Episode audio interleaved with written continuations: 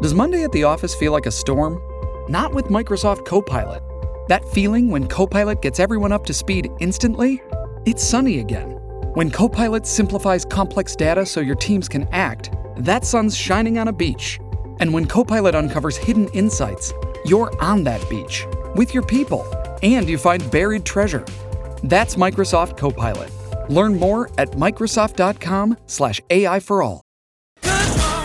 Oh, yes, the former test skipper nowhere to be seen. It is Brent Costello flying solo for this second hour this morning, and Tim has kindly offered to donate his second hour salary to me today for all the heavy lifting I'm doing without him here. So if anyone needs a loan this week, I am your guy. Uh, now it's time for our next guest, though, on SEN Tassie Breakfast. It's a former colleague of Tim Paine, who's no longer at Cricket Tasmania. It's the high performance boss from over there at Blundstone Arena, Salliann Beam. Sal, welcome to the show. Hey, Brent. Maybe we could go 50 50 on that Tim Paine's hour.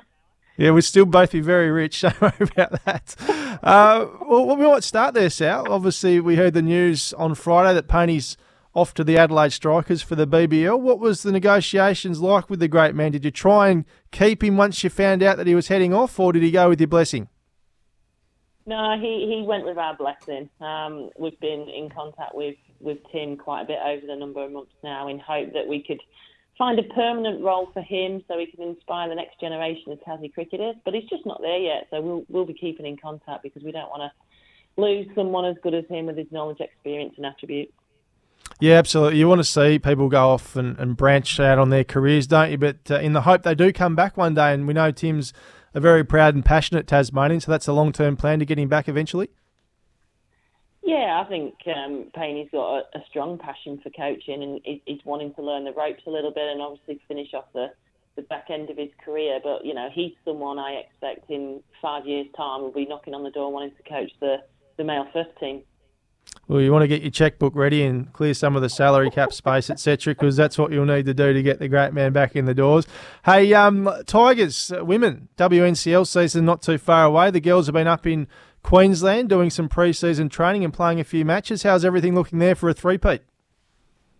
Yeah, really good. I think the biggest concern for us at the minute is we've probably picked up a few too many niggles, which has given some uncertainty when we're only what a month and a bit away. But it was great to get up to Queensland, play, got some great individual performances. So yeah, the team's shaping up okay. We just need the Triple SM team to do their stuff.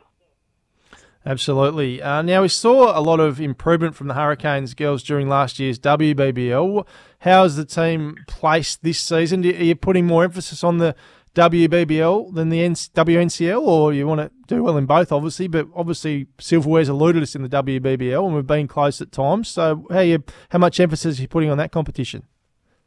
Yeah, look, we always put equal emphasis. We want to dominate in both competitions, and we feel that we're getting closer to the the title in the WBBL because we're we're getting players that can play across both. So we're getting that big core group of talent. Um, so now we just got to make sure that we, we get the right picks in the draft, which is uh, next weekend. Absolutely. We're going to ask you about it in just a moment. But if you'd like to give us a question for Salliann Beams on the Kia Tassie open line, text us in 0437 552 535. Tell us what you hope to see from the Tigers and Hurricanes this summer. Yeah, you mentioned the draft there, Sal. Men's and women's competition. What are you looking at? Um, well, similar in both actually. It's uh, that that all rounder, that pace all rounder that can hopefully find the rope at the, the back end of the middle order, and then um, a top four batter. We're just waiting on availability at the minute because that's the key thing in the male um, program is that we want players that can be committed for the whole of the 10 games. Um, so hopefully that will come through at some point today, and then we'll we'll know whether we're going for a, top four or an all-rounder first pick. So we had a real focus on the Pakistan players last year. Did you do you feel that work getting them all out here, or would you like to mix it up a bit this year? As you say, it's going to depend on a few factors, I suppose. But what what's the needs of the men's team, I suppose, when you look down the list? Yeah, I think with our overseas selections last year, we probably didn't hit the mark with because with overseas players, you want them to be winning games for you, and we, we just didn't um, convert that when you've got such a great um, homegrown bunch with the likes of you know Wade, Ellis, Meredith, Caleb. Um, we just we just didn't get going in that department. So we've got to be really mindful and tactical in who we who we select there. Um, but yeah, like I said, if, if we can get a, a, a player that's had international experience, that also knows the circuit well, because the franchise cricket brings a certain level of pressure in itself, being an overseas player. So someone who's who's done there, been there, and proven that they can win games of cricket. You get to retain a player in the men's and women's drafts. Uh, tell us about that. Uh, obviously, we'll start with the women. Lizelle Lee's obviously a resident here in, in Tasmania now. Do you, you retain her or someone like Mignon du Preez, who did so well for us last year? Where's your head at in that space? Yeah, look, like I said earlier, like the thing that we are seeing pay off is when we get players that play across both and are in our environment all the time. So, you know, Lizzie Lee is someone we'll definitely look to keep because she's now moved to Tassie. Um, she's she's in our program 24/7, so it, that makes sense for us, and we're seeing great improvements. Um, and then for the male program, um, the, the, one that stands out probably is Shadab. Now the biggest question mark there is how how much is he going to be available for for the whole comp? And you know if it's if it's teetering on only 50%, then I think we've got to move away from that retention pick. Okay, interesting stuff. Uh, that's coming up on Sunday night, is it, in Melbourne? Yep, yep, Sunday the 3rd. So the, the female draft is um, in the afternoon and then the male one is in the PM. Yeah, fantastic. That'll be really exciting to keep an eye on over the weekend. How about the Sheffield Shield and Marsh Cup seasons for the men? It feels like there's a big changing of the guard. We've lost a lot of experience, but it's so exciting that uh, some of these guys that haven't been able to get the opportunity because those veterans have been keeping them out of the side will get their chance this year. Yeah, from a bowling point of view, there's there's so many bowlers that have been around our environment who probably hadn't had their chance because we've had that much experience um, previously. So, yeah, it's a great feel actually when you go and watching the bowlers put in their hard work and you know trying to set new things and get consistency that you know you can you can see that they're hungry you can see that they know they've got a chance whereas previously they probably were waiting for that injury.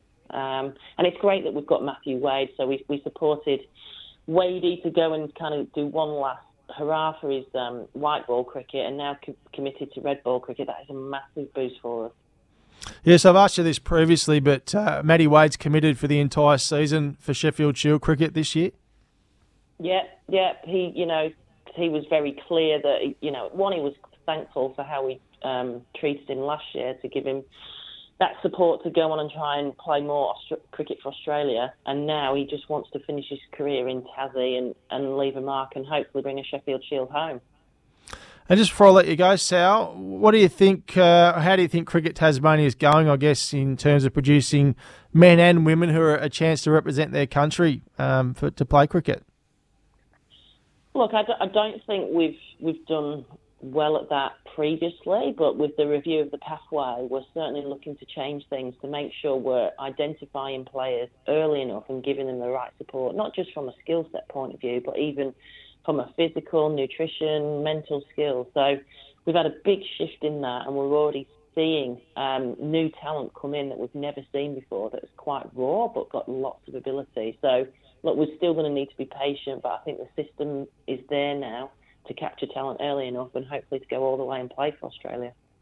I said that was the last one, but this will be the last one. Uh, what about your role? Uh, obviously, it was a big transition to you to come out of uh, the women's program as the coach and take on the high performance role. How are you enjoying it so far?